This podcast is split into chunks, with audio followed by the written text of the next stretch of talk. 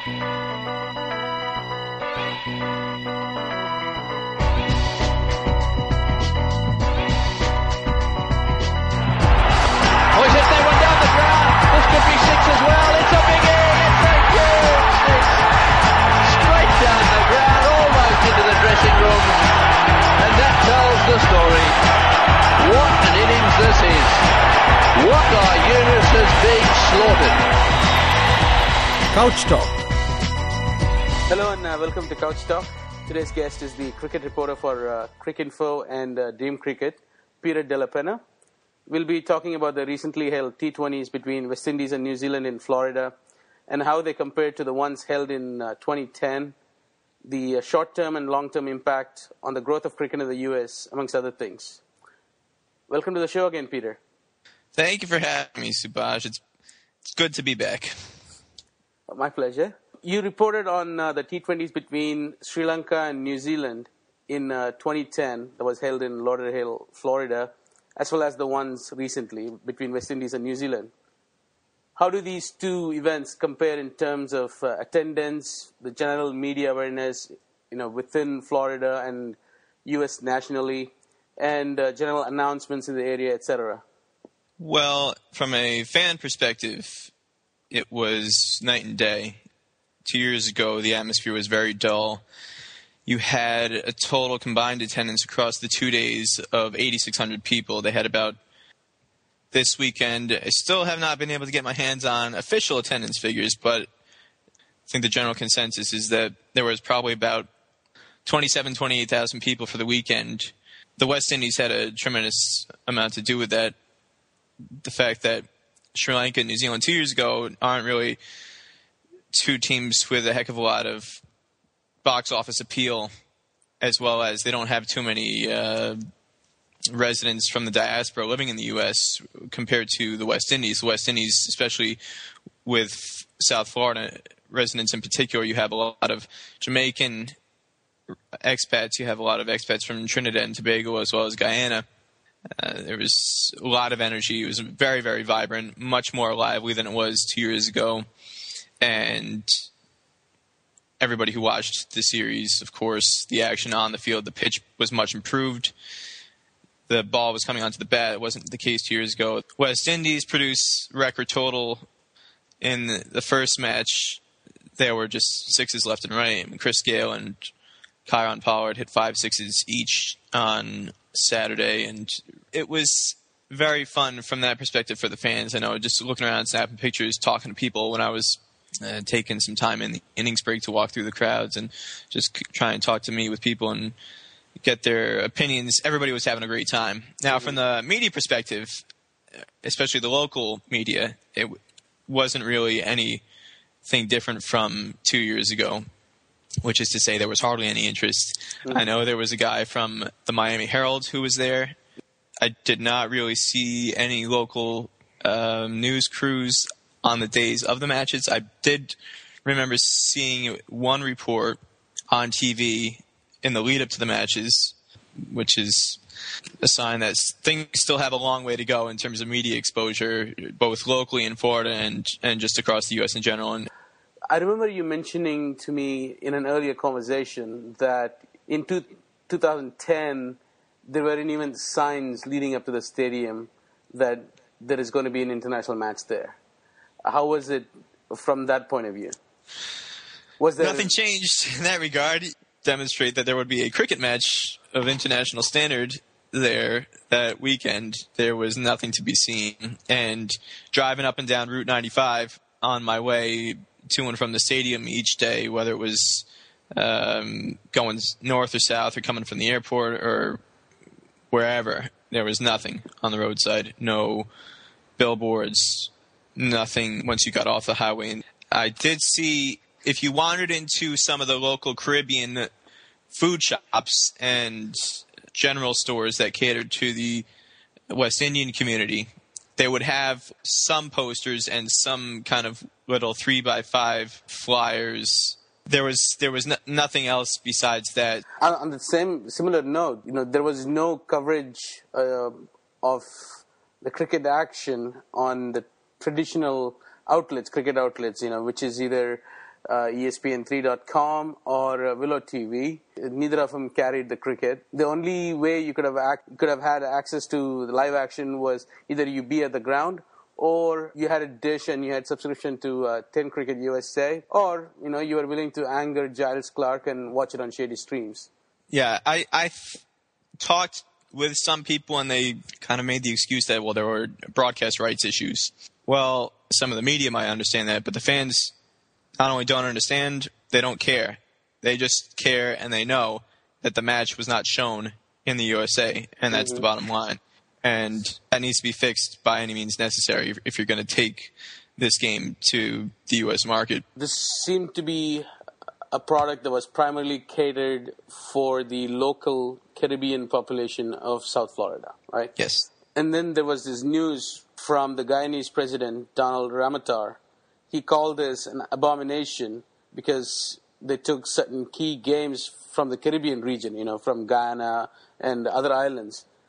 How does that play into the hosting of you know, internationals in the USA in the future? I talked to Lance Gibbs and Lawrence Rowe about this. I asked them that question uh, specifically that Donald Ramotar had said prior to the series that this was a slap in the face to the Caribbean because there was a lot of money that was invested for the 2007 World Cup on stadium building and stadium renovation and stadium upgrades. And they're not really going to see a return on that investment if the prime source of generating income to, to get money back is 2020 cricket and those 2020 matches that are part of a tour are being given to the United States. And so I think there are some people who would be definitely sympathetic to that. Talking to Lance Gibbs and Lawrence Rowe, their argument was that this is going to be a good source of revenue for the West Indies. And they specifically said, for example, in Guyana, the Guyanese uh, dollar is very poor right now. Two, 200 Guyanese dollars equals one U.S. dollar. Mm-hmm. Whatever they're putting the tickets on sale at, if they put the tickets on sale at 300 Guyanese dollars, well, that only equals a dollar fifty U.S. Mm-hmm. And you know the ICC, as far as I know, when they make their disbursements for uh, giving revenue to the full member nations, that's all paid out in U.S. dollars. So uh, if you're only generating a dollar fifty per ticket at a 2020 match compared to twenty dollars a ticket or thirty dollars a ticket for a reserve seat in Florida, or sixty-five dollars a ticket for the party stand, or uh, hundred twenty-five dollars a ticket for the VIP stand, mm-hmm. it makes a hell of a lot more financial sense to play that game in Florida. So that brings us to the question: What is the short-term and the long-term impact of such events on the overall growth of cricket in the U.S.? Now, there are a couple of questions. One from Terry Coffey how can the U.S. U.S. cricket build on this? And so, how much of it is actually going to go, going to get invested into U.S. cricket development? There is the other view of uh, Jamie Harrison, who is the president of U.S. Youth Cricket Association, who strongly believes in the bottom-up approach um, right. the grassroots level approach. He had put a tweet out saying the players are off to the next gig. The media have filed their stories, and the crowds have all gone home. Mission accomplished. Now what? Give me a sense of both the short-term impact and the long-term vision for U.S. cricket coming out of these isolated events. Well, I think for the short term impact, it's a very, very, very, very, very, very short term impact, which is basically limited to the days of the event itself. I mean, they can uh, hang their hat on the fact that 27, 28,000 people showed up into the stadium that was physically located in Florida. And hooray for U.S. cricket, we had 28,000 people show up over two days to a stadium located in Florida. Mm-hmm. Does that have any impact on U.S. cricket? No, plain and simple. Venu Palaparthi, who wrote an article that was up a few weeks ago on DreamCricket.com said what I think a lot of people have known for a while that um, if you look at the figures for pay per view things through Willow TV and Dish Network and Direct TV, and you look at the data that shows readership and viewership for sites like Cricinfo. USA has, at least on Cricinfo, the number two number of web hits uh, on on that uh, site, second behind India. Uh, the U.S. provides the second most traffic. So on face value, you'd say, "Oh, there's so many fans of cricket in the U.S." Well, yes, there are millions and millions of cricket fans in the U.S., but they're not fans of U.S. cricket. There's a very important distinction to make there. These fans are all allied to Indian cricket or Pakistani cricket or Australian cricket, English cricket, West Indian cricket, whatever. 90% of the people who provide the traffic from the United States to Cricinfo probably couldn't tell you who was the captain of the U.S. team in March at the World 2020 qualifier in Dubai. Okay, two years ago when there were these uh, New Zealand and Sri Lanka T20 matches, they also uh, did kind of a double header where they had Jamaica play the USA as kind of like a double feature. Mm-hmm. And when the Jamaica USA matches were going on, there might have been 800 people in the ground. And then by the time the New Zealand Sri Lanka matches rolled around, then it got to about four or five thousand. At the by the time the first ball was bowled, and then people filled in to to make up the final figures after. So people who and, and that was that was part of the ticket. You didn't have to pay anything extra to go see the USA. Okay, so this is your national team, the national team that's that's in the country you're living in or that's representing you and these people had absolutely and this is a very rare opportunity to see the national team because the majority of the U.S. teams tournaments are played overseas. I think uh, 12 of the last 14 tournaments that USA has participated in, whether it's at the under 19 level or women's uh, cricket or senior men's cricket, 12 of the last 14 par- uh, tournaments have been overseas. So it's very rare to be able to get an opportunity to see a U.S. team play on U.S. soil, and there was that opportunity, and nobody cared. So uh, having the West Indies play New Zealand, does it do anything for U.S. cricket? No, especially if the matches aren't on TV to help generate casual interest um, nationwide. And um, if you look at the ICC data that was released uh, sometime in the last month, I mean, it, it's pretty pathetic to see where the USA stands, even among the associate countries. Mm-hmm. If you look at, if you take a look at some of the other associate countries that are above the USA, for example, a country like Namibia, Namibia has uh, 705 registered adult players, 2,405 junior players. Ireland, it's got 5,000 plus senior players, and they've got 8,100 junior players. Okay, Mm-hmm. so there's a pretty big disparity between the, the junior participation levels and the senior participa- participation levels, as it should be. That's how it is in any other sport, youth sport in America. If you take a look at Pee Wee Ice Hockey or Little League Baseball or Pop Warner Football or youth, soccer, the youth participation numbers dwarf the adult participation levels Correct. and they have fantastic development programs. And then you see the cream of the crop rise up and become part of the national team or become part of a professional structure. In U.S. cricket, it's the exact opposite. You take a look at the U.S. figures; they had 16,680 adult players registered in 2011. It's far and away more than any other uh, associate country that's above them. They had 750 junior players, Hmm. which is disgraceful Correct. when you weigh those two figures side by side. so that's a so that's Senior- an unsustainable model, basically. You can't do that. I mean, the uh, I've said it to other people, and uh, I'll say it here. The current U.S. Uh, grassroots model is to let those grassroots grow in India or Pakistan or the West Indies, and once those roots have uh, matured and are coming up out of the soil, then those roots uproot themselves and move to the U.S. and become uh, players at the amateur level in the U.S. And that's the U.S. grassroots model. Till the USA gets away from that and actually commits itself to legitimate grassroots development program on U.S. soil, they're never going to properly develop into a cricketing force uh, on the global stage. So then, U.S. cricket should be following the model that Jamie Harrison uh, is a fierce supporter of you know the grassroots bottom up approach where you reach out to kids in elementary school, middle school, get them interested in cricket. The only thing that distinguishes the U.S. team from, say, the Canadian team is the number of H-1B visas that the U.S. government issues Mm-hmm. to people from India or Pakistan or wherever to come work in the U.S. And if those people decide to choose to live in the USA instead of Canada, you know, so if the U.S. government is giving more visas, work visas, than Canada is, that's the only thing that really determines the strength or weakness of the U.S. cricket team on a on a broad scale, which is which is not the way it should be. You really need to commit yourself to developing players just like every other country does. It needs to happen for the U.S.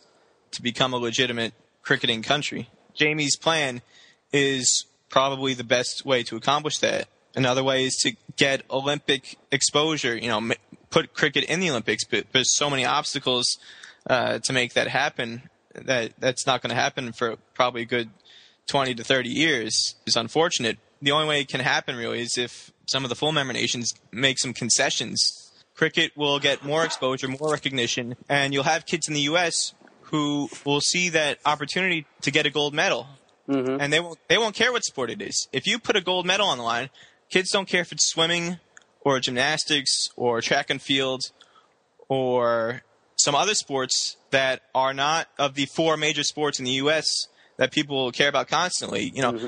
the Summer Olympics is not all about USA basketball team and the Dream Team and getting a gold medal in, in men's basketball or women's basketball. There's so many other elements to the Summer Olympics that people care about in this country. People care about Michael Phelps. People care about Ryan Lochte mm-hmm. because they're representing the U.S. and they're going to try and get a gold medal and they're probably going to win a gold medal. Mm-hmm. And then those guys get their faces on Wheaties boxes. Okay, so if a kid who's grown up in this country can look at cricket on the Olympics, where it's guaranteed to get exposure, regardless of, of, of what sport it is. I mean, archery and, and table tennis get airtime during the Olympics. Okay. And if they can say to themselves, I want to win a gold medal for the USA, and I think I can do that playing cricket, well, bang, you're going to get more kids interested in cricket that way. But that's going to take, uh, there's going to have to be a little bit of, of a give and take from some of the other countries uh, to make that happen for cricket. It's not just because the USA wants it to happen. There's Yeah. going to have so many other countries to make that happen. I think that's one way to make cricket grow, uh, not just in the USA, but you know places like China, Russia, and other countries.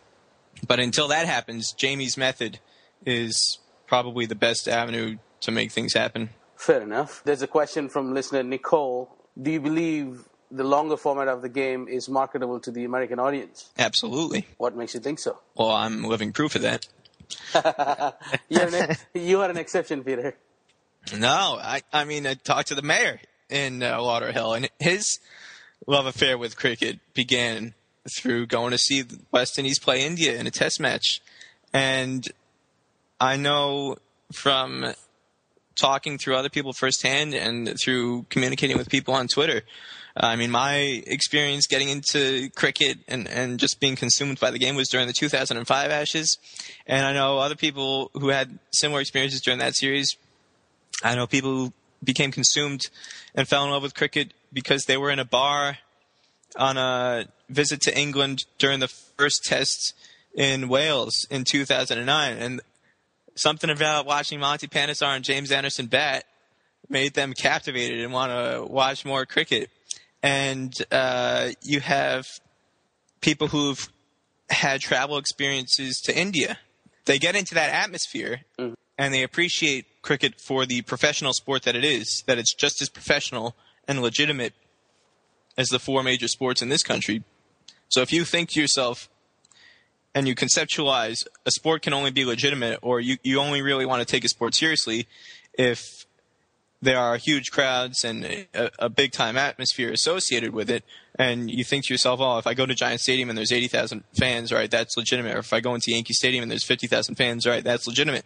If you go to Australia and there's fifty thousand fans at the Sydney Cricket Ground, well, that's legitimate. If you go to India and there's eighty thousand or hundred thousand fans at Eden Gardens, that's legitimate. Mm-hmm. People are used to people in South Florida are used to going to a Miami Heat game where there's 18,000, 20,000 people cheering on LeBron James. If they go to that cricket match on Saturday and they see 15,000 people there and it's a vibrant atmosphere and it's a packed house, all of a sudden in their eyes, cricket is legitimate. So it can be 2020 cricket like it was this past weekend, but it can be one day cricket, it can be test cricket. The most important thing is get them in the ground watching the match in person live because I've never had anybody who's gone to a match in person not fall in love with cricket, whether it was at a local level or going to a big time event. To to address that point, right now you only have one international quality stadium in the U.S., which is in Florida. So they need to have proper top level uh, stadiums available in high density urban centers like in New York, New Jersey area, Los Angeles, um, or in Texas or in Chicago. Has there been any movement by U.S. cricket to draw more public into watching cricket live? By U.S. cricket? Yeah, of course. It has to be U.S. cricket, right? No. But there is also this business arrangement with the New Zealand cricket about setting up a T20 league, right? So they're going to have to have international level grounds to have Right. a league like that. So, So, there the, has to be the legwork, the legwork is going to have to be done by the New Zealand cricket portion of that arrangement. The the Even- business now and the the relationship building from uh, that standpoint is going to be on New Zealand cricket to What about- affect that kind of change. I mean, about, because uh, because U.S. cricket administration has proven over the last 46 years that they've been in existence as the USA Cricket Association that they are completely inept and incapable of doing these things. you know, every time I talk to you about U.S. cricket, uh, you know, I feel more disheartened than when I, where I began. Uh, but as an American cricket fan, as you are, do you do you have reasons to keep hope alive? I don't think you're referring to me as pessimistic, but like I, No, I, no, no, I'm not.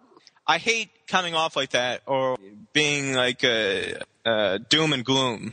Uh, but you have to face things with reality. I mean, I have talked with people about this who have said similar things. You know, in terms of U.S. cricket, all we read about is just bad news, and I tell them if there's good news to report, I want to be first in line to write about it. If there's bad news to report, I want to be first in line to write about it. If there's news about U.S. cricket to report, I w- want to be first in line to write about it. Just so happens that over the course of recent history and even a little bit further back, there is more bad news that is uncovered and that needs to be written about than there is good news. If if somebody at a local level, government level, was ready to invest a few million dollars to uh, carve out some land to c- build five turf pitches in Portland, Maine, I would be getting in my car and driving the nine hours or ten hours up to Portland, Maine to to go meet this guy and do an interview with him. Uh, if if there was a story about uh, a player getting a contract to go play county cricket in England, uh, first American player ever, or first American in however many years. I don't know if uh, John Barton King is counted in terms of county cricketer way back at the turn of the, the 20th century, but uh, you know, first American cricketer in, in several generations to be playing county cricket. Hey, I want to meet that guy and, and write a story about him and, and find out how we managed to to to secure that faith from whichever county wanted to sign him. I would love to be writing about these things. Uh, but Fortunately, this is not the material that, that comes out of the administration. do you have reasons to be hopeful in terms of what Jamie Harrison has been able to do and what New Zealand cricket may be able to bring to the United States in terms of a league and stuff like that? Subash, if you've seen the Shawshank Redemption, you know. I'm going with this. Hope is a dangerous thing, my friend. But it's the best of things. It's also the best of things, yes. And what is the rest of it? And no good thing. It dies. So there you go. I, like many other people in this country, and many and like many other people who take an interest in U.S. cricket affairs, would love nothing more than to see this league that is proposed to launch in 2012 and get underway and seminal moment in U.S. cricket. I would love to see this thing succeed, and I would love to see it generate revenue so that it not only helps New Zealand cricket, but it also helps U.S. cricket at an administrative level, and it also helps U.S. cricket at a grassroots level, so that some of this money could potentially get invested into junior programs. But it's an uphill battle. There have been other people who have tried to start up things on a smaller scale. That was pro cricket in 2004. There was another thing called Major League Cricket, I believe in either 2007 or 2008, that was attempted, and uh, they put on a tournament. Which, if you read some of the reviews about that event, it was horribly organized, according to some people, and very typical of so many other U.S. cricket events. In 2009, there were those press releases that came out saying that Jay Meir was going to start up the American Premier League, and they had Sir Richard Hadlee as one of their chief advisors on board to add some name brand cachet and support behind it. And after their big grand press releases came out, nothing ever came of it. There is a heap of evidence that would suggest another attempt to start a 2020 league has the odds stacked against it. Mm-hmm. But uh, there is some hope that with another full member board hitching their wagon to this uh, initiative this time around, there is some hope that they might actually get their act together this time around. If they get things organized properly, it could take off. If things don't take off in the first year, well, hopefully with New Zealand associated with it and with some of the investors that are being talked about associated with it, they'll ride out the storm for the first year because it most likely will not be profitable in the first year. And they need to be patient enough to ride things out uh, for a few years and give it a serious chance to make some progress and build up, hopefully within five years they could see some returns on their investment, and hopefully within five years, the fans across the U.S. Uh, who are the expat fans will really come out and support it. And once that core group of expat fans really show some support for it, if they can then recruit, convince, and uh, proselytize some of the other people who are part of the broader community who might have a casual interest in cricket and lead them towards the cricket fields and the cricket stadiums in this country to turn them from a casual fan into a serious fan and get their sons and daughters playing cricket. That's how things might succeed, but it's not going to happen overnight, that's for sure, if it does happen at all. All right. On that uh, positive note, thanks a lot for coming on the show, Peter. It's an absolute pleasure talking to you again. The pleasure is all mine. Excellent. Thanks a lot. Boys hit that one down the ground. This could be six as well. It's a big hit. It's a huge six. Straight down the ground, almost into the dressing room. And that tells the story. What an innings this is. What are Eunice has been slaughtered. Couch Talk